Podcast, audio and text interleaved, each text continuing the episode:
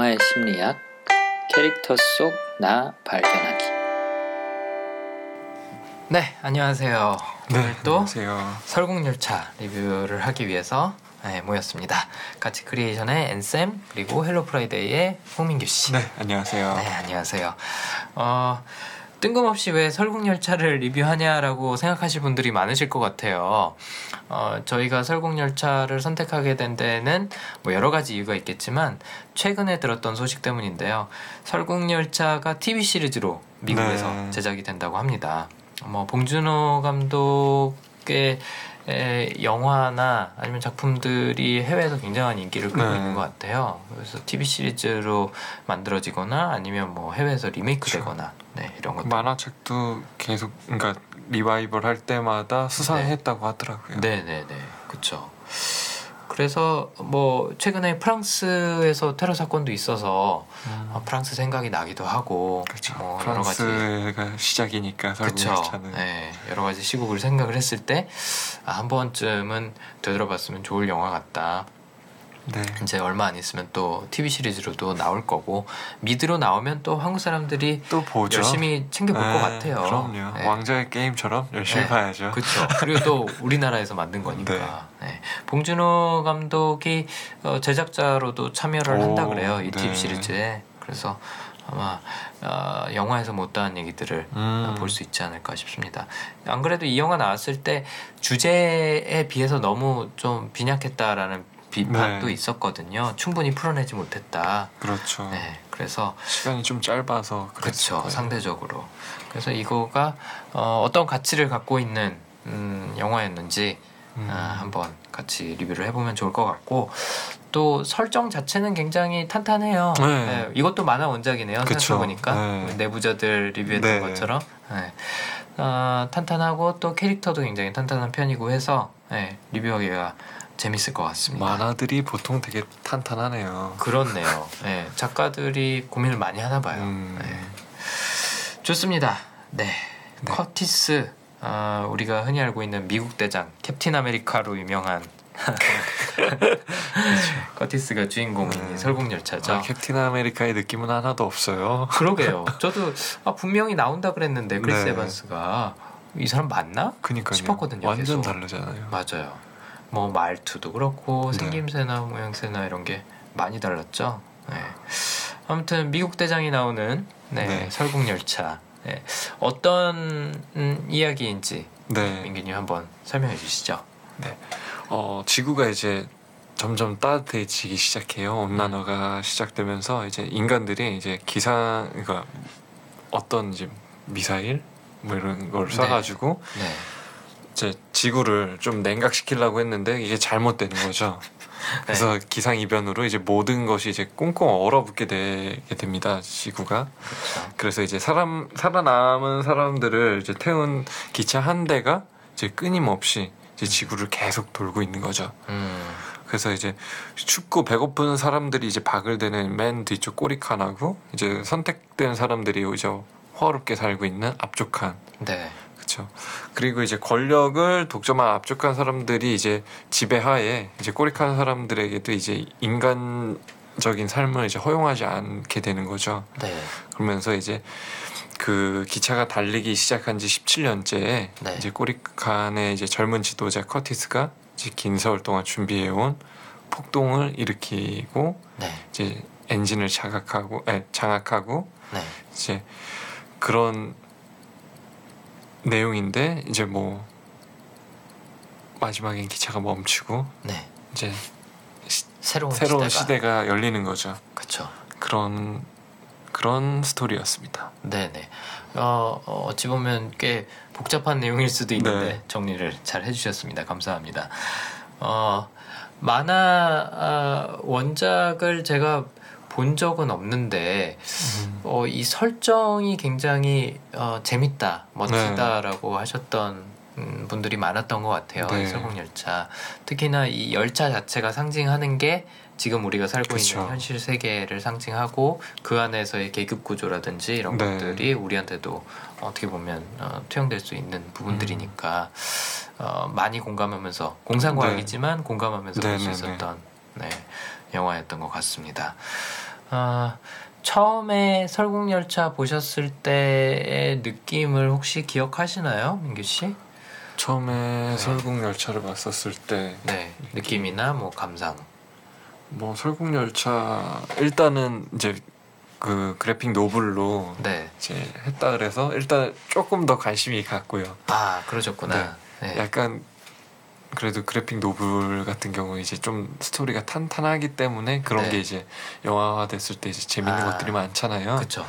그래가지고 좀 더 관심이 갔었고 그 다음에 한국 감독이라는 거 그거를 또 아. 진두지휘하는 게 또 한국 감독이었다는 게 이제 되게 또 하나의 음. 또그 메리트로 그렇죠. 다가왔었고 음, 그 다음에 뭐그 미국 미국 대장. 미국 대장님 나오시고 유명한 배우예요 또 그러니까 그렇죠. 그런 이제 그 거기 나오는 배우들이 음. 그러니까 할리우드 배우들이 유명한 배우들이 많이 나와서 그렇죠. 네. 네, 뭐 한국 스윈턴도 감독이- 나오고. 네. 한국 감독이 오 많이 대단하네. 네, 맞아요. 대단했구나. 우리나라 감독이 지휘하는 영화가 어, 그 스케일로 또 그런 거의 캐스팅으로 없었죠. 네, 네. 된 거는 처음이었던 것 같고 네. 또 실제로 제작도 그 CJ 쪽에서 했었던 아, 걸로 기억을 해요. 네. 그래서 참 인상적이었는데 옛날에 하나 있었죠. 뭐요? 심영래 감독님. 아 띠워. 띄워. 아, 아, 그렇네. 맞아요. 스토리가 아주 아쉬웠어요. 보셨나요? 네 봤어요. 아, 역시 영화관 가서 투철하셨군요. 아, 그러셨구나. 몰랐거든요 스토리를. 아, 그렇구나. 네, 저는 그 사람들이 보고 온 거 보고서는 안 아. 보러 갔는데 아무튼 설국열차 꽤 화제가 됐었어요. 그쵸. 네, 오픈했을 때 화제가 됐었고 어 저도 아 이게 진짜 괜찮을까? 캐스팅은 꽤 대단한 것 같은데 음, 정말 괜찮을까 싶었는데 설정 보고 간 거거든요. 네, 네. 저도요. 그리고 왜 남자아이들은 어렸을 때 기차 갖고 노는 거 좋아하잖아요. 아, 그쵸. 네, 그 전기 트랙에다 네. 이렇게 하면 이렇게 찡 하면서 가는 애들.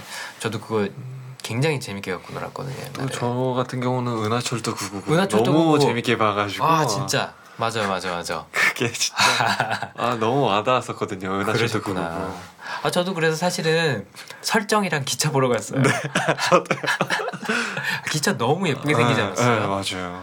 약간 어, 디자인이 약간 되게- 용처럼 네. 이렇게 딱 생겨갖고 아 그래서 아무튼 별 기대 안 음. 갖고 네, 설경도 되게. 이뻤고. 설경도 예뻤고 네. 맞아요 마지막에 그 네.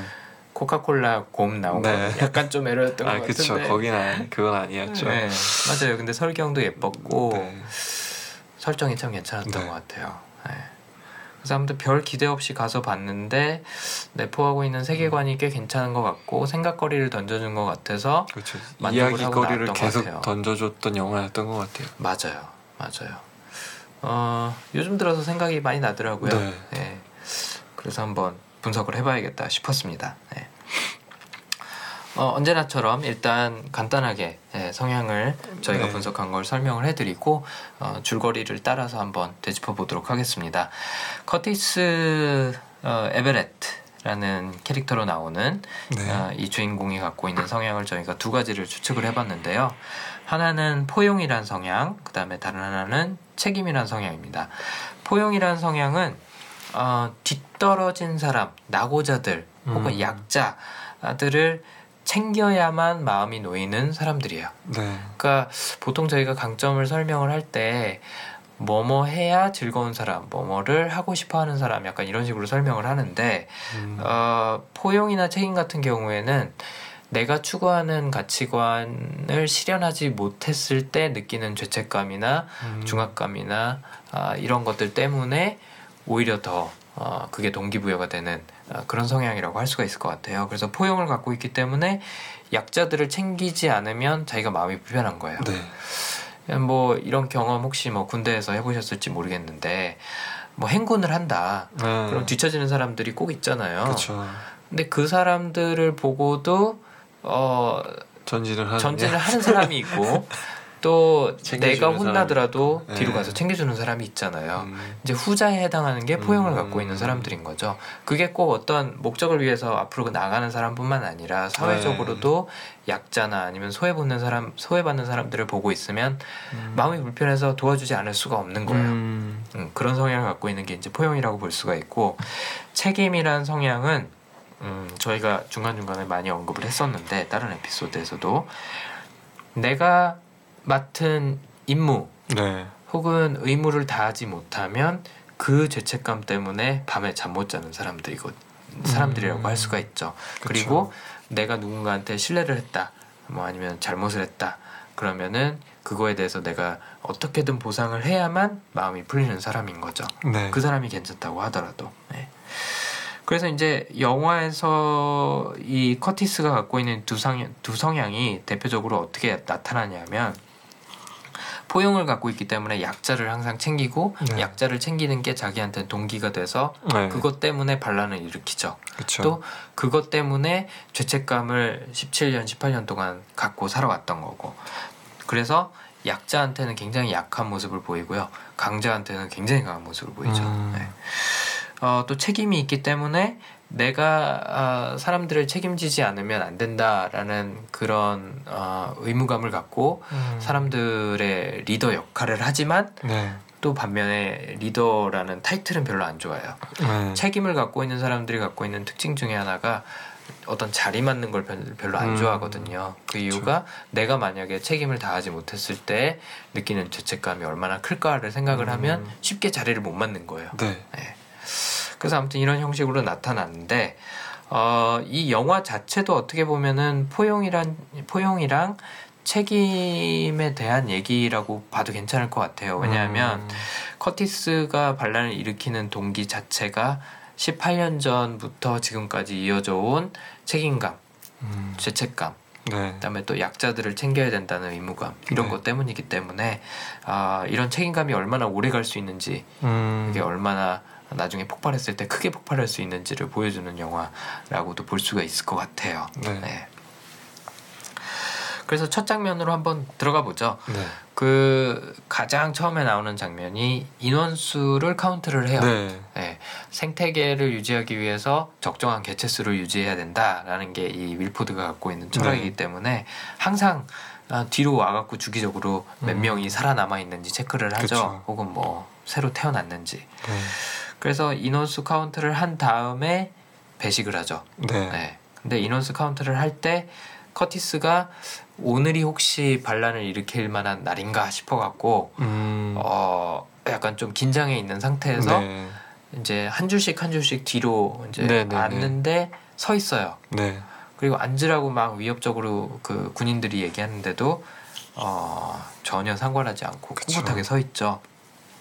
음 그리고 또 어, 사람들이 군인들한테 뭐 학대받거나 이럴 때도 약간 좀 언제든지 앞으로 나설 수 있을 것 음. 같은 그런 모습을 보이지만 어쨌든 큰 반란을 준비하고 있으니까 뭐 네. 할수 없이 참고 이런 모습들을 보이죠. 그다음에 또그 어, 양갱 있잖아요. 양갱. 네. 프로틴바. 그렇죠. 양갱 안에 자꾸 이런 캡슐에다가 메시지를 음. 보내주잖아요. 네. 그거를 팀이라는 그 흑인 꼬마애가 네. 바- 실수로 봤죠. 네. 그래서 그거를 이제 회수를 하려고 네. 팀이랑 협상을 해요. 음. 근데 여기서는 또 굉장히 약한 모습을 보여요. 그렇죠. 제발 좀 주지 않겠어? 네. 아, 내가 내가 뭘 주면 네가 이걸 주겠니? 하면서 막 음. 협상을 하고 네가 원하는 거 다 줄게. 그렇죠. 어, 어떤 일- 어떤 소원이든 들어줄 테니까 나한테 줄래? 음. 그런 식으로 굉장히 다, 다정하게 네. 네, 푸근한 모습을 보이는 걸 보면 아 이 사람 포용이 있구나. 음. 아, 굉장히 약한 사람한테 약하고 강한 사람한테 강한 사람이고 약자들을 챙겨주기 위해서 엄청난 음. 희생을 할 준비가 돼 있는 사람이구나라는 생각이 들더라고요. 음. 그래서 이제 이런 모습에서도 보이고 또그 안경 쓰고 어, 한쪽 다리와 한쪽 팔이 없는 네. 길리암이라는 네. 이제 뒷칸의 리더죠. 그렇죠. 그렇죠? 네. 뒷칸의 리더랑 그 엔진을 탈환하는 계획을 얘기하는 네. 장면으로 이제 곧바로 넘어가는데 어 그때도 뭐라고 얘기를 하냐면 길리엄이 그 빌리 엘리엇에 나왔던 그 소년이 네. 에드가잖아요. 네. 음. 에드가가 널 여- 영웅으로 생각하니까 쟤한테 너무 어. 심하게 대하지 마라, 구박하지 마라. 그러니까 어, 나를 숭배하면 안 돼요. 난 그럴 음. 자격 없잖아요.라고 얘기를 해요. 음. 이걸 보면서도 어, 왜 이렇게 병적으로 어, 지도자가 되기를 싫어하는 걸까, 아, 음. 리더가 싫은 걸까를 생각을 해보면 아까도 말씀드린. 네 그렇죠 책임 때문에 어떤 자리나 네. 아, 그런 어, 타이틀이나 이런 걸 좀 고사하는 편인 것 같아요. 네, 많은 책임을 갖고 있는 분들이 그러거든요. 네. 음. 자기가 잘한 일이 있더라도 늘 챙기지 못한 것에 대한 미련이 남아 있기 때문에 네. 쉽게 어떤 의무를 맡지를 않아요.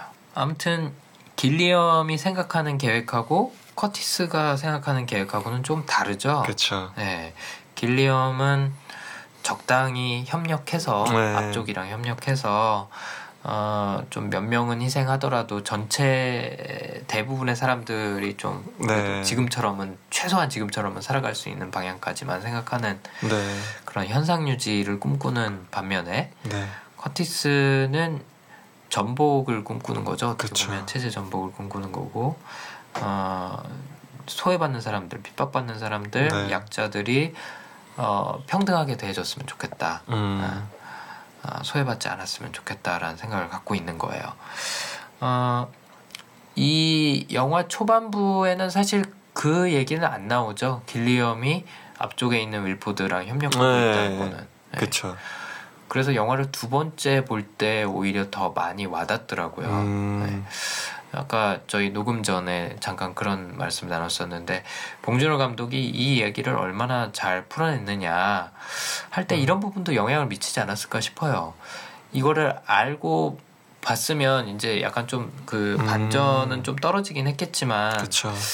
내용 이해에는 훨씬 더 도움이 되지 않았을까. 왜냐하면 이걸 알게 되는 음. 시점이 영화 뒤 거의 후반. 가수잖아요. 네. 그러면 거꾸로 그걸 다 되짚어서 생각을 하려고 그러면 네. 좀 그렇죠. 힘든 감이 있죠. 네. 민규 씨도 처음에 보실 네. 때는 예상 네, 못했을 거 아니에요. 못했죠. 그렇죠. 그냥 아 지도자가 죽었구나. 네, 근데 나중에 보니까 음. 협력 관계였었고 맞아요. 그랬던 거였죠. 저도 리뷰 때문에 이 영화를 몇 번 봤는데 보다 보니까 길리엄이 했던 말이나 행동들이 네. 하나둘씩 이해가 가는 것들이 네. 있더라고요. 그래서 방금 이제 이 엔진 탈환 계획 얘기할 때도 음. 길리엄이 맨 처음에 모르고 봤을 때는 아 약간 좀 보수적인 사람인가 음. 좀 겁을 내는 건가라고만 생각을 했었는데 네. 나중에 알고 보니까 자기가 윌포드랑 협상한 것보다 훨씬 더 큰 거를 그쵸 급진적으로. 나가니까 에이 이러지 말지 음. 그냥 현상 유지나 좀 하지 음. 이제 더 가봤자 지금 갖고 있는 걸 잃을 위험에 처하기도 하고 또 자기도 위험해지고 그렇죠. 네, 하니까 이제 좀 망설였던 게 이해가 되더라고요. 음. 아무튼 길리엄도 길리엄은 약간 좀 말리는 네. 음, 그런 어, 입장에 있고 그 아까 이제 빌리 엘리엇의 주인공이었던 에드가 네. 네. 에드가 같은 경우에는 좀 부추기죠. 네. 어, 엔진 점령하고 나면 윌포드 우리가 죽일 거고 네. 죽이고 나면 우리가 새로운 지도자가 필요할 텐데 음. 어 그거 생각해봤냐 네가 지도자 돼야 된다라고 얘기를 하니까 커티스가 또 한 번 부인을 하죠 네. 나는 지도자가 아니야 아, 그러니까 에드가가 촐랑대면서 내가 보기엔 이미 그런 것 같은데 라고 얘기를 하죠 네. 네. 그래서 아무튼 주변 사람들은 커티스를 다 리더라고 인식을 해요 네. 그쵸. 하지만 커티스는 자기 마음에 아닌라고 하는 건 거죠. 그쵸 죄책감이 17년째 그러니까, 네. 계속되고 있기 때문에 차마 음. 아 그렇게 할 수가 없는 겁니다. 이것도 사실 너무 뒤에서 얘기가 풀리지 않았나 네. 싶어요. 네. 그쵸. 왜 죄책감을 갖고 살았는지. 네. 그것도 이제 저희도 순서대로 하니까 이따가 얘기를 해보도록 하죠. 어, 저는 이 반란이 진행되는 과정 중에서 네. 좀 상징적이었다라고 제 나름대로 개똥 철학으로 생각을 해봤던 게 뭐냐면 기차가 세 개잖아요. 네. 우리가 살고 있는 세계를 기차로 이제 어, 축약판을 만든 건데 그 체제를 전복시키기 위해서 사용하는 도구가 또 다른 기차였던 거라고 저는 봤거든요. 음. 그러니까 드럼통을 엮어갖고 음. 그걸로 이제 네네. 칸을 여러 개를 통과하고 다음 칸으로 네. 넘어가고 또 그걸 무기로 쓰고 하잖아요. 음. 그 기차 안에 기차. 음. 이게 뭐 네. 어떤 의미가 있는지는 모르겠습니다만, 네. 네 그렇게 보여서 좀 재밌었던 것 같아요. 음. 어, 그 반란 과정 혹시 뭐 민규 씨는 좀 인상적으로 보이, 보셨던 거 있는지? 저 같은 경우에는 반란 과정에서 이제 딱 뭐 그거죠. 어떻게 보면은 약간 저는 액션 같은 걸 좀 많이 봤던 것 같아요. 네네. 약간 그 과정에서 네. 이 반란 과정인가요? 여기가 막 이제 막 그 터널 통과하면서 막 싸우고 네, 그쵸. 네. 네. 네. 그 포인트들이 저한테는 되게 어우씨 어떡하냐 어, 약간 영화 300 보는 느낌이었어요 그, 그쪽에서 어, 300하고 네 우리 저번에 얘기했던 약간 올드보이에서의 네. 그 맞아요 복도 씬 네 약간 그런 게 좀 겹쳐 보였죠. 네. 네, 맞아요. 그 기차 쪽 군인들이 약간 300 분위기가 난다. 네네네 맞아요 몸집도 약간 좀 크고. 그리고 약간 좀 이제 딱 터널 딱 들어갔을 때 이제 그 판세가 바뀌잖아요 그쵸. 그랬을 때 아, 하지만 또 이제 불을 켜고 달려오는 그런 뭔가 재밌는 맞아. 성화봉송 같은 느낌 맞아요.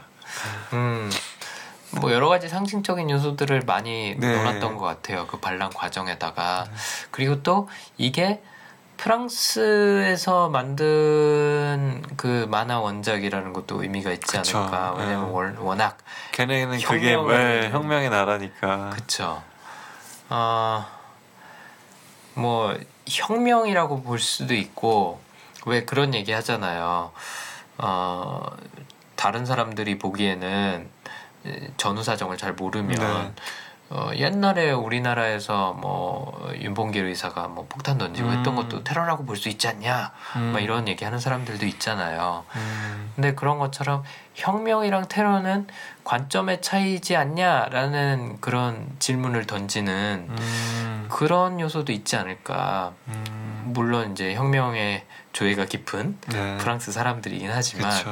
예, 우리가 그 녹음 전에도 얘기했다시피 이 영화에서 무조건 그러니까 무조건적인 악이다 절대 악이다라고 얘기할 수 있는 캐릭터가 사실은 없잖아요. 네. 맞아요. 잔인한 거는 있지만 네. 윌포드 입장에서 봤을 때는 약간 이게 테러 진압, 되니까. 어, 네. 반란군 진압처럼 네. 보일 수도 있는 거죠. 아무튼 이 예, 반란 과정, 네, 어, 여러 가지 의미가 있는 것 같고 네. 또 재미 요소도 꽤 있었어요. 네. 말씀하신 대로 액션도 꽤 네. 괜찮았고. 그다음에 칸 넘어가면서 이제 비주얼 계속 바뀌는 거 이것도 되게 맞아요. 볼거리가 되게 많았죠. 그래서 사람들이 이거 TV 시리즈로 제, 제작하면 재밌겠다라고 음. 생각을 하더라고요. 한 왜냐면 편당 한 칸인가. 그렇죠. 한한 칸. 아니면 한 시즌당 한 칸. 어. 왜냐하면 그 세계관이 너무 네. 재밌잖아요. 뭐 음. 수시 만드는 칸도 있고, 네. 뭐 농산물 재배하는 그쵸. 칸도 있고, 뭐 클럽 칸도 네. 있고, 사우나 칸도 있고 여러 가지 칸이 있는데, 점점 막 그 쾌락적으로 가죠. 에이, 그쵸. 칸이. 마- 나중에 이제 네. 마약 칸, 그 다음에 이제 어, 윌포드가 타고 있는 엔진이 나오죠. 네. 그래도 약간 또 괜찮았던 게 약간 그 강약 조절이 잘 됐던 것 같아요. 음, 그러니까 처음에는 막 그 한 한 칸에서 오래 버티다가 그쵸. 갑자기 훅 갔다가 다시 또 멈췄다가 또 훅 갔다가 맞아요. 뭐 이런 식으로 약간 강약 조절을 잘 해주셨던 것 같아요. 맞아요. 그 부분은 저도 연출에 있어서 굉장히 어, 성공적이었다고 보는데 네. 어, 다시 스토리로 돌아오면 그 카테리나 다리 네. 거기가 이제 Happy New Year 외치는 네. 전투 중에 맞아요. 되게 뜬금없이 그 전투 하고 나서 이제 한번 자고 가요. 음, 네, 자고 맞아요. 넘어가죠. 네. 사실 이런 스토리가 그런 뭐라 그럴까 쉼표를 찍기가 쉽지 않았을 텐데 음. 잘 찍은 것 같아요. 거기서 의미 있는 그쵸. 대화도 오가고. 그리고 약간 좀 그런 거가 생각나는 게 1차 세계 대전인가 네. 그때 아. 아, 시죠 네네네. 그 크리스마스 때 오늘 크리스마스니까 싸우지 말고 이제 맞아요. 크리스마스 즐기자 하-. 해가지고 네. 즐긴 다음에 맞아요. 다음 날부터 싸우잖아요. 맞아요. 약간 그 느낌 좀 많이 났어요. 약간 미식 축구 하는 것처럼 네. 그렇죠? 한 번 갔다가 네. 쉬었다가 한 번 갔다가 그쵸. 쉬었다가 이렇게 가는 거죠. 어, 되게 재밌는 전투 양식인 네. 것 같아요. 예. 뭔가 싸우는 게 정말로 직업인 것처럼 느껴지는 네, 네, 거죠. 네. 네, 맞아요. 예. 아무튼 그런 적절한 페이스를 조절을 해가면서 전투가 진행이 된- 되는데 그 1년에 한 번씩 지나가는 카테리나 다리 그 터널 전투 음, 어, 거기서 그 커티스의 성향이 드러나는 음, 어, 스토리가 있어서 한번 말씀을 음. 드릴까 합니다. 인질로 에드가가 잡혀요. 네. 근데 어, 인질로 잡혀 있는 에드가를 버리고 어, 메이슨을 죽이러 가죠. 메이슨은 음. 참고로 틸다 스윈턴이 네. 보냈던 그 안경 쓴 네. 할머니 같은 음, 그분인데 어, 약간 총리 역할 네, 그런 네. 역할이죠. 네.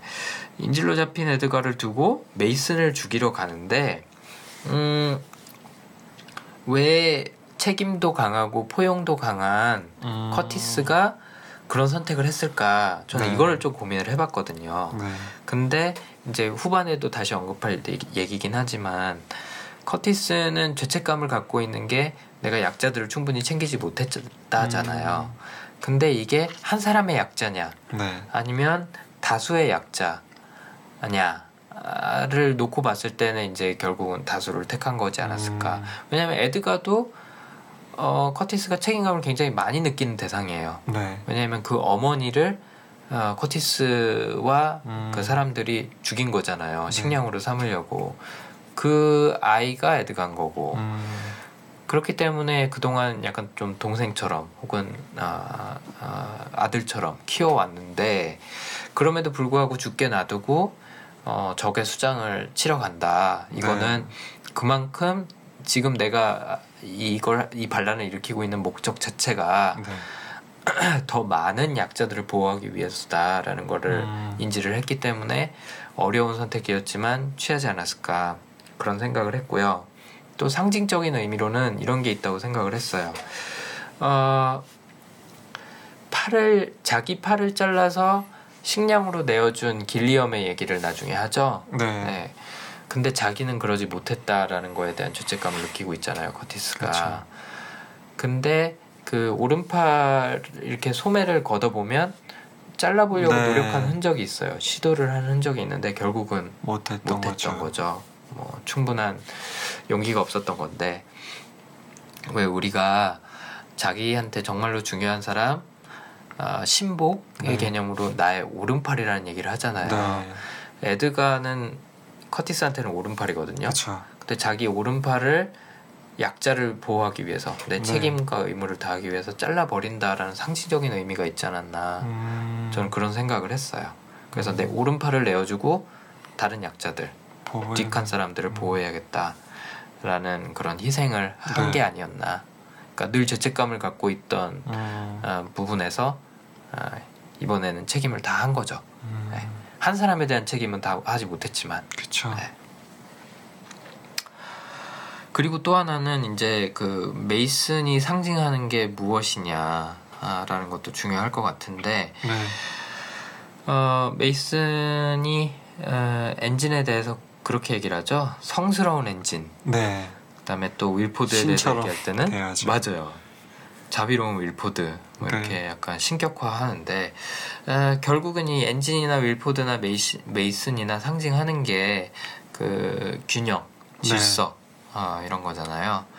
그래서 그 구조 안에서는 항상 약자는 약자일 수밖에 없는 거예요. 그쵸. 그리고 어, 소외되는 사람은 항상 불이익을 받을 수밖에 없는 구조고 네. 그렇기 때문에 포용을 갖고 있는 커티스 입장에서는 약자가 항상 존재하는 사회 구조는 음, 용납이 불가능한 거죠. 그쵸. 그렇기 때문에 어, 평균보다 혜택을 누리고 있는 머리, 음, 평균보다 소외받고 있는 꼬리는 음. 없어져야 된다고 생각을 하는 것 같아요. 예. 그래서 그 메이슨이 상징하는 것을 어, 타파하기 위해서 음, 아, 메이슨을 죽이러 가는 거를 택하지 않았나 네. 아, 그런 생각이 들더라고요. 네. 네. 근데 막상 또 죽이지는 않죠. 바로는. 네. 네. 끌고 가죠. 네, 끌고 가서 몇 칸을 끌고 가더라. 거기 그 유치원 같은 데서 죽이죠. 네. 한참 끌고 가요. 네, 그렇죠? 한 네. 중반까지 끌고 가는 것 같아요. 네. 뭐 한 뭐 세네 칸 정도 끌고 갔던 것 같은데 좀 이용을 해, 해 먹죠. 네. 음. 아 근데 메이슨이 아 그런 얘기를 해요.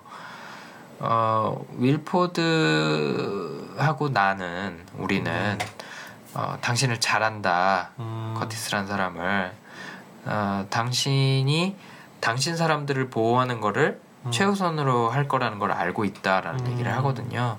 이것도 이제 저희가 추측한 그 네. 강점을 확인을 해주는 얘기가 아니었나 싶어요. 그러니까 커티스가 책임과 포용이 굉장히 강하다. 음, 아, 이게 최우선이다라는 걸 네. 알고 있는 거죠. 그래서 그걸 약간 좀 인질로 아, 커티스를 좀 어떻게 해보려고 어, 음, 중간중간에 하다가 결국엔 죽죠. 그쵸. 네.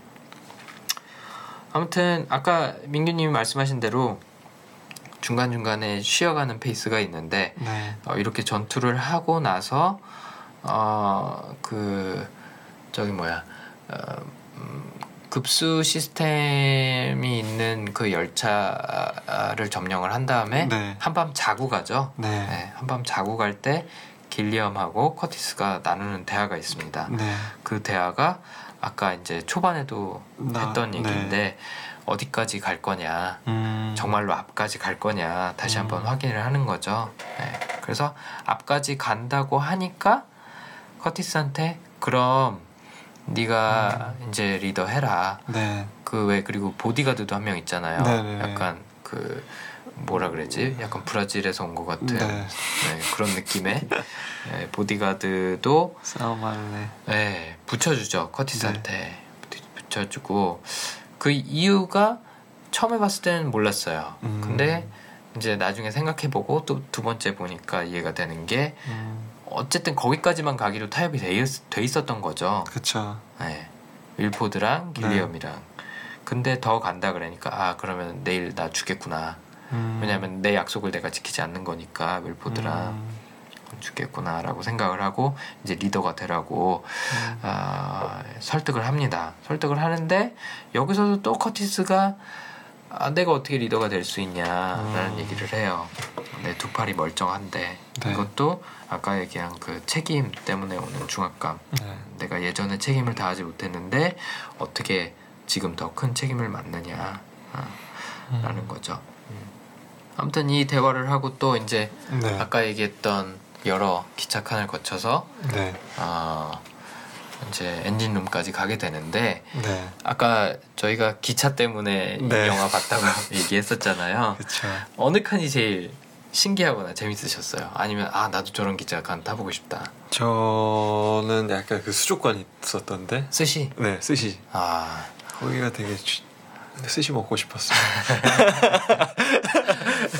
어, 내부자들 보고는 라면 먹고 먹고 싶었고 설국열차 지금 보고는 배고파요. 스시 먹고 싶었어요.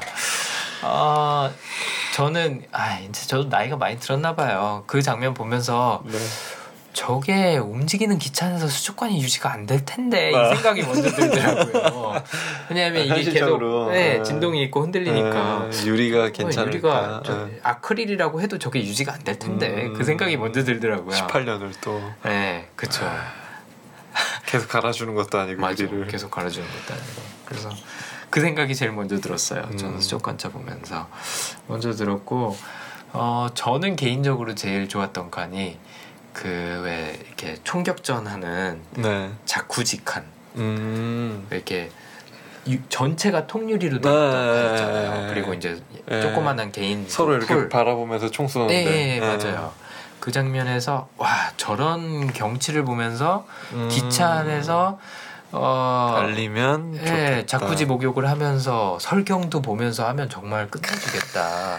그- 솔직히 클럽 같은 공간은 그냥 뭐 네. 어디나 있잖아요. 그쵸. 수족관도 뭐 현재 지구상에서 볼 수 있는 음. 거고 근데 와 저런 기차 진짜 괜찮겠다. 탈만하겠다. 그거 비슷한 거 한국에 있어요. 해, 뭐 해랑 바 다 열차. 어? 바다 열차. 바다 열차? 아니 근데 그거는 저기 네. 자쿠지 같은 건 없을 거 아니에요. 그럼요. 이제 그 할아버지 할머니랑 같이 바다 보면서 한쪽으로 쏠려 있는 열차거든요. 예, 예, 뭔지는. 저도 본 적 있어요. 근데 창이 그거는 크진 않아요. 그쵸. 창이 한 뭐한 3분의 1 정도 네. 이렇게 열려 있더라고요. 언젠가 타, 네. 타보려고요 저도. 근데 뭐 요즘 일본의 약간 그런 그 뭐, 뭐라 그래나 그런 크- 바다로 치면 크루즈 여행이라고 할수 어. 있겠는데 아무튼 그런 경치 보려고 만든 기차 호화 열차 어, 그런 것들이 요즘 나오더라고요. 네. 그래서 그런 걸 좀 타보고 싶다라는 음. 생각이 들었는데 네. 눈 오는 설경을 바라보면서 기차 안에서 자쿠지탕에 들어가 있다. 아, 음. 괜찮아 보이더라고요. 어, 완전 괜찮죠. 네, 제가 또 개인적으로 목욕을 네. 좀 좋아하기도 하고. 네. 아무튼 기차 보는 재미도 어, 이 영화의 큰 네. 매력 중에 하나였던 것 같아요. 어, 사람들이 맨 처음에는 이 영화 끝나고 나와갖고 그 바퀴벌레 네, 양갱만 양갱. 생각이 이제 뇌리에 많이 남아갖고 맞아요. 그 얘기를 많이 했었는데 어 그게 잊혀지고 나니까 예뻤던 기차, 음. 그다음에 풍경 뭐 네. 이런 것들이 많이 생각이 나더라고요. 네. 아무튼 커티스는 네. 그런 걸 보고도 별로 그렇게 부러워하지 않아요. 음. 왜냐하면 자기는 뒷칸 사람들 챙겨야 되니까 그 목적이 또 있으니까. 목적 의식이 확실하죠. 네. 네, 약자들을 챙긴다, 소외된 맞아요. 자들을 돌본다, 그게 내 책임이다라는 게 확실하니까 무시하고 넘어갑니다. 네. 네, 넘어가서 어느새 그 이제 엔진룸 앞에 다다르죠. 어, 그 문은 어, 남궁민수가 열기를 거부해요. 그렇죠. 네, 거부하는데 이 장면이 꽤 신선했어요. 네. 만화 원작에도 이 캐릭터가 그렇게 반응을 하는지는 모르겠는데 남궁민수가 원하는 건 뭐였죠? 그 약간의 그냥 바깥 세상, 아, 아예 그냥 혁명을 음, 원하는 거 아니에요? 네, 그렇죠. 어, 만약에 남궁민수한테 강점을 하나 붙인다면 저는 발상이 있을 거라고 생각을 했는데 음. 어, 계속 열차 안을 보는 게 아니라 바깥을 보잖아요. 저 이건 아예 기본부터가 틀린다. 맞아요. 이 체제는 틀렸어. 음. 새로운 걸 만들어야 돼. 그렇죠. 새로운 방안을 찾아야 돼. 그러면서 음. 열차 밖을 계속 주시를 하죠. 음. 그러다가 눈이 녹고 있다는 사실을 발견을 하고 음. 나가야겠다는 생각을 한 다음에 그 크로노를 계속 모으는 것도 네. 전혀 생각지 못한 용도였어요. 네. 마약 중독자인 줄 알았더니 알고 보니까 그걸로 음. 폭약을 만들려고 그랬던 거죠. 음. 그래서 폭약을 만들어서 열차 문을 터트리고 나가겠다. 음. 네, 체제 자체를 붕괴시키고 나가겠다. 그쵸. 음, 라는 생각을 갖고 있었던 사람이었어요. 그렇기 네. 때문에 엔진룸을 안 열어줘요. 네. 안, 열, 안 열어주니까 이제 에, 커티스가 설득을 하기 시작하죠. 내가 음. 왜이 일을 하고 있는지 얘기를 하면서 이제서야 왜 그런 죄책감에 시달려 왔는지 음. 얘기를 풀어놓죠. 음, 그래서 자기가 자신에 대해서 제일 혐오하는 부분을 얘기를 하면서 그렇죠. 내가 사람 맛을 알고 있고 그 중에서도 아기가 제일 맛있다. 네, 음. 유아가 제일 맛있다라는 걸 안다는 거다 하면서 막 엉엉 울어요. 네. 덩치하고 안 어울리게. 어, 그래서 길리엄이나 다른 사람들은 자기 팔다리까지 내놓으면서 어, 희생을 하고 약자들을 돌봤는데 나는 그러지 못했다. 내가 제일 중요시 여기는 포용이라는 음. 성향 또 책임이라는 가치관 이 두 가지를 다 타협했던 거다라는 얘기를 결국엔 하는 거죠. 네. 이제서 이제 커티스의 행동들이 이해가 가기 시작해요. 네. 왜 리더가 되기를 거부했었고 음. 왜? 어, 그냥 멀쩡히 살 수 있었는데 목숨까지 걸면서 네. 이렇게 예, 반란을 일으켰었는지 뭐 이런 것들이 이제 이해가 되기 시작하죠. 음. 어, 또 남궁민수도 왜 어, 여태까지 했던 행동을 했는지도 여기서 음. 이해가 되는 장면입니다. 근데 좀 뜬금없었던 부분이 있어요. 그 문이 이제 열리잖아요. 네. 안쪽에서 이제 그 네. 그 뭐지 비서 같은 여자가 네. 나오면서 여는데 나하고 총 쏘는데 네. 남궁민수 맞잖아요. 네. 근데 또 얼마 안 있다가 일어나고 멀쩡하게 막 싸우고 뭐 얘기하고 맞아요. 어디에 맞았길래 그런 거예요 도대체 스쳤겠죠? 아니 분명히 이렇게 몸통을 맞았어요. 네, 맞았어요. 겨냥하고 쐈어 근데 아 남궁민수 네. 튼튼하더라고요 네. 네. 나이도 많으신 분이 크로널에 이렇게 피해 갔나? 아무튼 이번에도 그런 거 있었잖아요. 네? IS 그거 때 이제 삼성 휴대폰이 총알 막아줬다고 아 그런 것처럼. 네 맞아요 피해갈 수도 있겠죠 네. 네. 아무튼 좀 좀 네. 뜬금없던 네, 부분이었던 맞아요. 것 같아요. 네. 아무튼 문이 열리고 윌포드가 나와서 초대를 해서 드디어 이제 엔진룸에 들어가서 대화를 시작을 합니다. 그래서 윌포드가 이제 아, 비밀을 이제 다 털어놓기 시작하죠. 네. 내가 왜 사람들을 죽였고 네. 길리엄하고 나하고는 어떤 협력 관계였고 네. 내가 너를 여기까지 부른 이유가 뭐다 아, 라는 얘기를 하면서 결국에는 어 네가 내 자리를 대신 해 줬으면 좋겠다 음. 그게 네가 원했던 거 아니냐 음. 나도 원하고 있고 네. 길리엄도 그걸 원했다 네. 이 체제를 잘 유지해 주기를 음. 그랬을 때 커티스가 흔들려요 음. 그쵸. 그 고화성 캐릭터가 어, 폭발시키게 문 폭발시켜서 나가게 성냥 달라고 커티스한테 왔을 때 마지막, 마지막 남은 한 한가피 성냥 네. 달라고 왔을 때 손을 이렇게 딱 내밀면서 거부를 하죠 네. 올라오지 말라고 네.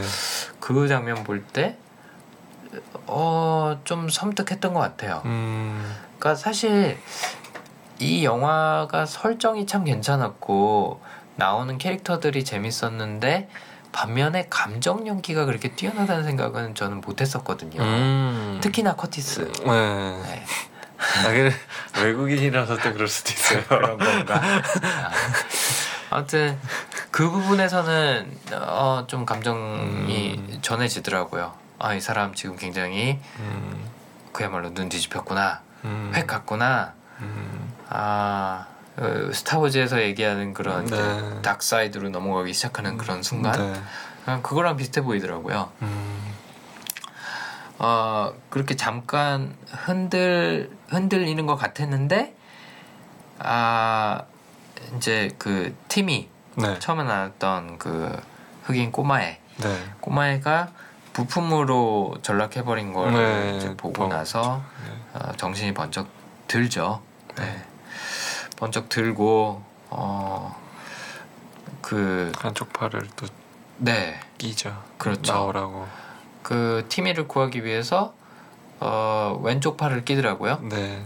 근데 이걸 제가 너무 의미를 부여하는지는 모르겠는데 아까 어, 내 오른팔이, 오른팔인 음. 에드가를 이제 내어줬잖아요. 음. 여기서는 왼팔을 내어줬으니까 이제 양손을 다 내어준 거 아닌가. 음. 커티스가 맨 처음에 얘기하기를 내가 두 팔이 멀쩡한데 어떻게 음. 지도자가 될 수 있어요라고 얘기를 했는데 네. 이제 오른팔인 에드가를 내주고 음. 실질적으로 내 신체적인 왼팔을 네. 티미를 구하기 위해서 이제 희생을 하잖아요. 그렇죠. 그럼으로써 이제 진정한 리더의 자격을 갖춘 게 아닌가. 음. 본인이 얘기했던 두 팔이 멀쩡하지 않은 네. 그런 생각이 들더라고요. 뭐 모르겠어요. 제 음. 개통 철학으로 너무 오버 분석한 건지는 모르겠는데 아무튼 그래서 책임을 다 했기 때문에 어, 책임을 갖고 있는 사람들이 어, 흔히 갖고 있는 그런 죄책감에서 이제 자유로워질 수 있는 거죠. 커티스도 그래서 죽을 수 있지 않았나. 네. 커티스가 사실 사적인 욕심이 그렇게 많은 사람이 네, 아니잖아요. 맞아요. 오직 이 복수 복수가 아니죠 복수, 이거는 이거 약자를 그러니까 그쵸. 자기 식구들을 위한 챙기기 위해서 네, 네, 이 거. 책임을 다하기 위해서 어떻게 보면은 평생을 바쳐왔고 바쳐왔고 네. 어, 목숨까지 바친 사람이기 때문에 음. 아 이제 죽어도 여한이 없다라고 생각을 하지 않았을까 네. 그래서 진정한 리더가 됐고 음. 또 구시대의 마지막 리더 역할을 하지 않았나 그쵸. 마지막에 또 이렇게 그 요나 고화성 네. 캐릭터를 감싸주면서 음. 어, 폭발하는 기차 안에서 보호, 보호해주잖아요 그 역할을 두 명이서 하죠 네. 남궁 민수 네. 진짜 혁명을 일으키려고 했던 음. 아, 남궁 민수 그다음에 어, 그 체제 안에서 네. 개혁에 집중했던 커티스 이 두 사람이 협력을 해서 어, 새로운 시대의 지도자 요나를 네. 지켜주죠 요나랑 팀이 팀이. 네. 네. 아무튼 근데 리더 역할은 요나라고 볼 수 있을 것 같아요 네. 어, 이것도 제가 너무 상징적인 의미를 찾는지는 모르겠는데 음. 마지막 성냥을 요나한테 주잖아요 네. 인류 마지막 성냥 음. 인류 마지막 담배는 커티스가 그쵸. 폈고 폈고. 네. 마지막 성냥은 어, 커티스가 갖고 있는데 그게 상징적으로 불씨잖아요. 그러니까 네. 새로운 시대를 여는 불씨, 어, 음. 시발점이 되는 역할을 어, 바통을 넘겨주듯이 네, 네, 네. 커티스가 요나한테 이제 전달을 해주고 요나가 그걸로 폭약에 불을 붙여서 열차가 음. 폭발을 하잖아요. 네. 어, 그런 의미에서 요나가 이제 리더십을 음. 이어받은 거 아닌가. 나왔네요. 네, 새로운 시대의 리더로 네, 그러지 않았나 네. 싶었습니다. 네. 그래서 이제 새로운 시대가 열리죠. 네. 네, 요나랑 팀이랑 공을 만나죠. 코카콜라 공을 만나죠. 네. 아 진짜 영화 보고 나서 딱 두 개 생각났었어요. 맨 처음에 나오는 순간 양갱과 양갱이랑 공. 코카콜라 어, 너무 이미지가 강하니까 그런 거 보면 코카콜라가 마케팅을 참 잘했어요. 네. 네. 어떻게 배꼽을 보면 제일 먼저 떠오르는 게 코카콜라야. 아 이런 나쁜 놈들. 세뇌를 제대로 시켰죠. 그러니까요. 네. 산타 어. 할아버지랑 산타 할아버지 맞아. 산타 할아버지랑. 네. 여러분 크리스마스가 다가오고 있습니다. 와. 오늘 마침 첫눈도 네 내렸어요. 맞아요. 아 설국열차랑 주제가 어, 은근 잘 맞네요. 맞네요. 그리고 오늘 좀 느낀 게 뭐냐면은 설국열차 이렇게 녹음하러 오기 전에 네. 느낀 게 거기서 이제 그 열차 타고 갈 때 이제 네. 유치원에서 이제 보잖아요. 저기 무슨 동상이라고 이제 아 아홉? 탈출하려다가 예, 얼어붙은 사람들 네, 네. 또 오늘 되게 추웠잖아요. 도대체 얼마나 추우면. 저렇게 되는가 아. 이 생각을 한 거죠. 그렇죠. 어, 뭐 사람이 그렇게 얼어 죽는 거는 흔치 않은 일이긴 한데 네, 가끔 시골 같은 데 가면요. 네. 동사한 동물들이나 곤충들 되게 많이 보여요. 어, 곤충도 죽어요. 아, 곤충도 죽죠. 곤충도 추워해요. 곤충도 추워, 추워서 죽더라고요. 어. 그래갖고 이렇게 움직이다 만 것처럼 이렇게 어. 동작 그대로 얼어붙어 있는 경우가 많았어요. Wow. 네. 무섭네요. 그 사진 보신 적 없으세요? 인터넷에서 여우가 어 알아요. 봤어요. 아시죠 네. 그런 것도 있고 그렇잖아요. 어, 개구리 얼어붙어 죽어 있는 거 많이 봤고요. 개구리는 약하니까. 네, 참새 많이 봤고 음. 새 종류 많이 봤었던 것 같아요. 뭐, 개구리는 겨울잠 자야지 왜 나와가지고. 그러게요. 판단력이 좀 흐려졌었나 봐요. 네. 어, 아 진짜 오늘 많이 추워졌죠. 네. 네. 오늘 딱 설국열차 완전 생각났어요. 그러셨구나. 아, 아, 그 얘기하니까 또 생각나는데, 저는 고등학교 때 되게 잊을 수 없는 기억 중에 하나가, 네. 고등학교 때 제 친구가, 네. 어, 집이 되게 부자였어요. 어. 그래갖고 막, 에, 집이 곳곳에 있었어요. 도시나 뭐 국가 곳곳에 있었는데, 어, 어디에서 사실 때요? 미국에서? 미국 있을 때. 아, 네. 그 네. 진짜 부자네. 네, 그렇죠. 아니 뭐 스위스에 집 있고, wow. 뭐 일본에 집 네. 있고, 뭐 뉴욕에 있고, 뭐, 시, 뭐 시카고에 되게 있고, 엄청 뭐. 부러운 사람이네요. 네. 그래서 아무튼 그 친구랑 겨- 한겨울에 그 친구 별장에 가고 그 친구 별장이 아니라 그 친구 아버지 네. 별장이죠. 별장에 가고 어, 눈이 이렇게 소복하게 계속 쌓이면서 네. 떨어지는데 그 야외 자쿠지에서 음. 목욕을 했던 적이 있어요. 오. 아, 참고로 남자입니다. 네. 네. 남자가 더. 이상한데요? 아, 그런가요? 아, 저희 저희 두 명이 아니었어요. 한 네 명 정도 있었습니다. 네. 네, 네. 아이고 식은땀 그러네. 네. 아무튼 어, 아까도 그 기차 안에서 제일 제가 제일 좋았던 음. 섹션이 그거라고 말씀을 드렸는데 목욕을 참 좋아하시는군요. 목욕 좋아해요. 그래서 눈 오면 네. 저는 그 생각이 나더라고요. 아. 그 뜨뜻한 물에서 노천탕에 있으면요 네. 어, 머리만 좀- 차갑고 네, 몸은 좋죠. 뜨겁고 아 그 기분이 정말 끝내주거든요. 나중에 뭐 혹시 일본에 놀러 갈 기회가 그런 게 있으면 많잖아요. 네 맞아요. 강추합니다. 네, 네. 겨울철에 눈 맞으면서 노천탕. 어 괜찮다. 네 진짜 괜찮아요. 네. 뭔 얘기하다 여기까지 왔죠? 그 아까 춥다고요. 춥다고요. 네, 설국열차 얘기하니까 춥다고 얘기하다가 온천까지. 왔네요. 네. 어, 아무튼 어, 이러면서 이제 새로운 시대가 열리죠. 근데 에, 이제 줄거리 마무리하기 전에 제가 좀 인상 깊게 에, 들었던 대화 아, 대사 중에 하나가 뭐였냐면 윌포드가 커티스한테 에, 그런 얘기를 해요. 그 엔진룸에서 길리엄이 어, 늘 나한테 말했듯 네. 넌 똑똑하고 용감하지만 네. 항상 긴장해 있어라는 음. 얘기를 하거든요. 근데 옛날에 인턴 얘기할 때 왜 줄스가 네. 책임 갖고 있었잖아요. 네.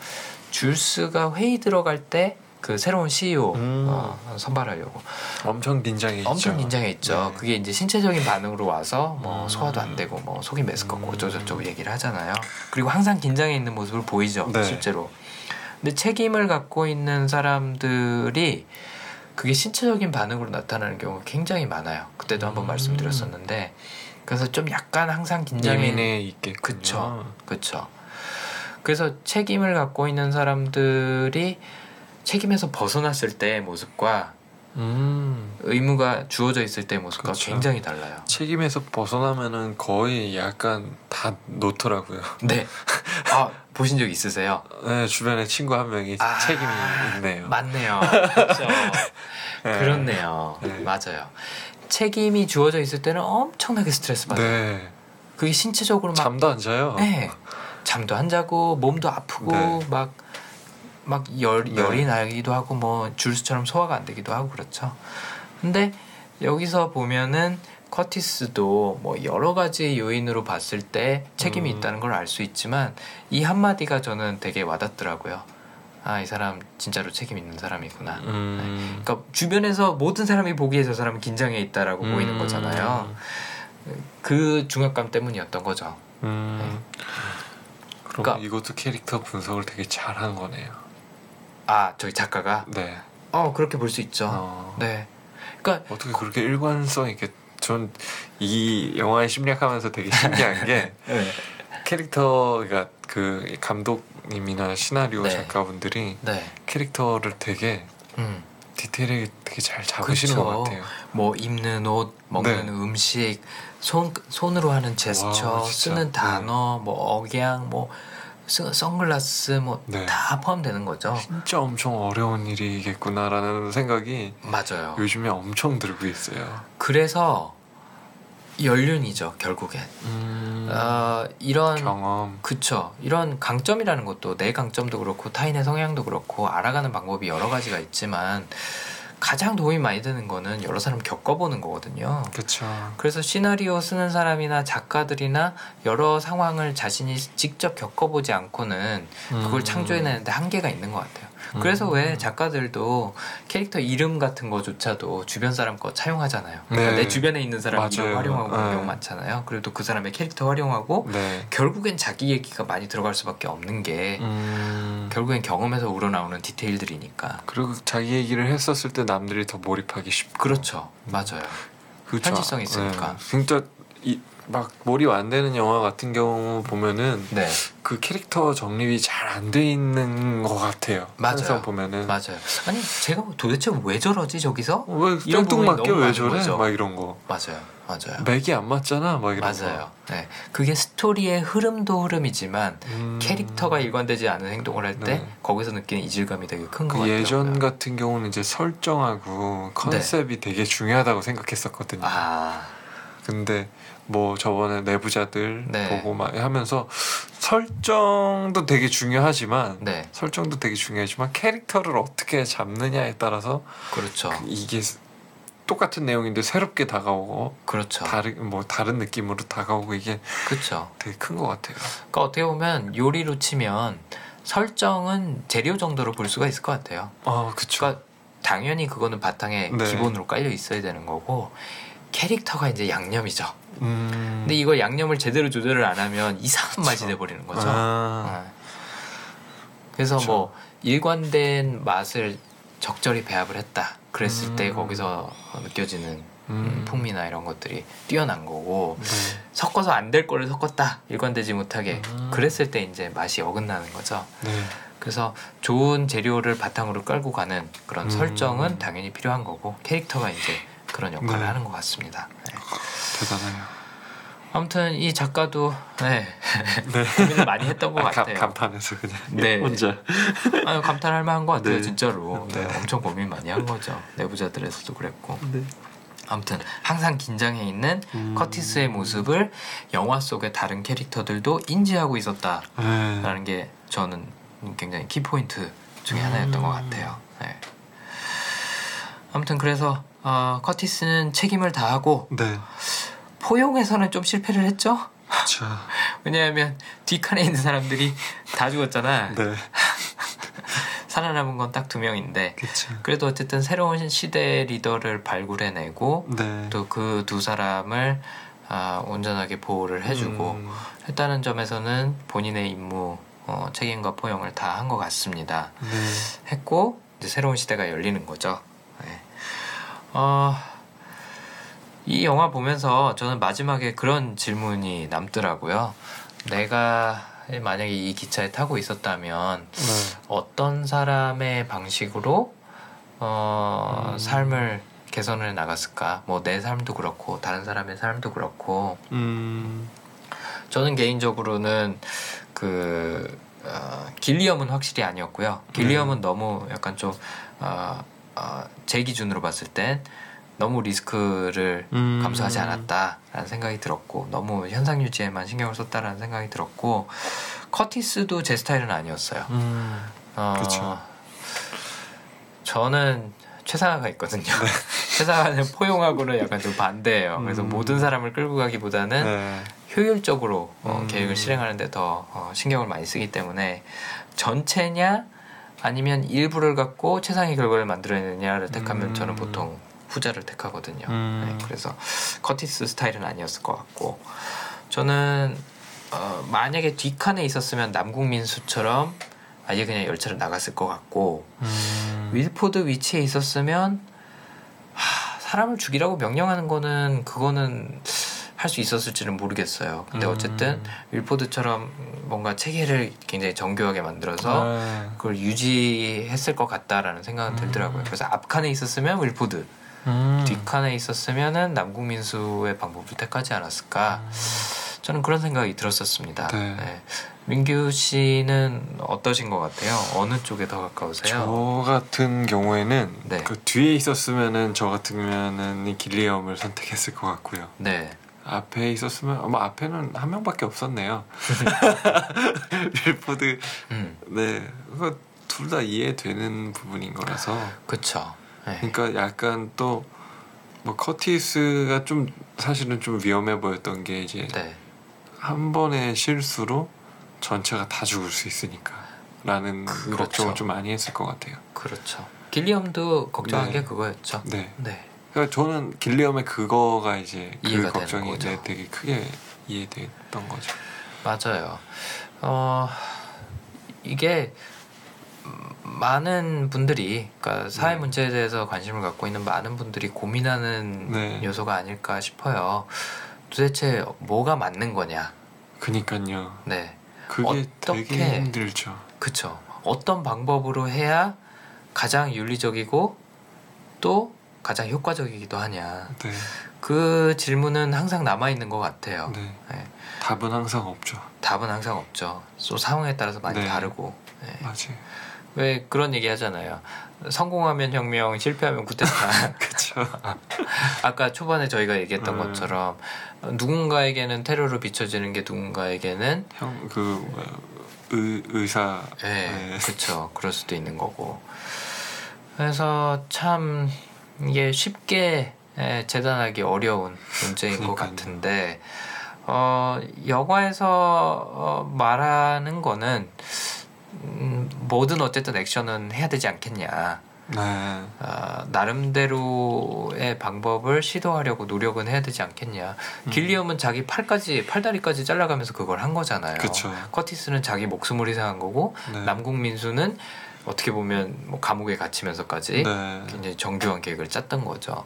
또 어, 저기 누구야? 제일 앞에 있는 윌포드도 네. 자기도 많은 부분을 희생했다라고 직접적으로 대놓고 얘기를 그쵸. 하죠. 앞칸이 마냥 편하기만 네. 할것 같냐 음, 그런 얘기를 하면서 사실 하는데 그럴 것 같아요. 앞칸에도 어떻게 보면은 막중한 책임이 있는 거잖아요. 그렇죠, 앞칸에서 이제 실수로 엔진이 멈춰버리면 그렇죠, 이제 문제가 생기는 거니까. 그렇죠. 뭐 계급이 문제가 아니라 네. 그 다음부터는 모두가 다, 죽어버리니까. 사실 중간이 제일 좋아요. 아 그 파티룸에 있던 사람들, 네. 아, 저기 즐기기만 정원에서 하고 뜨개 뜨개질하는 사람들. 그쵸, 그쵸. 그 사람들은 어 놀다가 아, 아유 주인 바뀌었네. 아유 그쵸. 하겠죠. 아, 그래서 뭐 어떤 방법이 맞을지는 음, 모르고 또 상황에 따라서 많이 다르겠지만 중요한 건 뭐가 옳은 방법이라고 생각하든 내 나름대로 시도하고 노력하는 거. 네.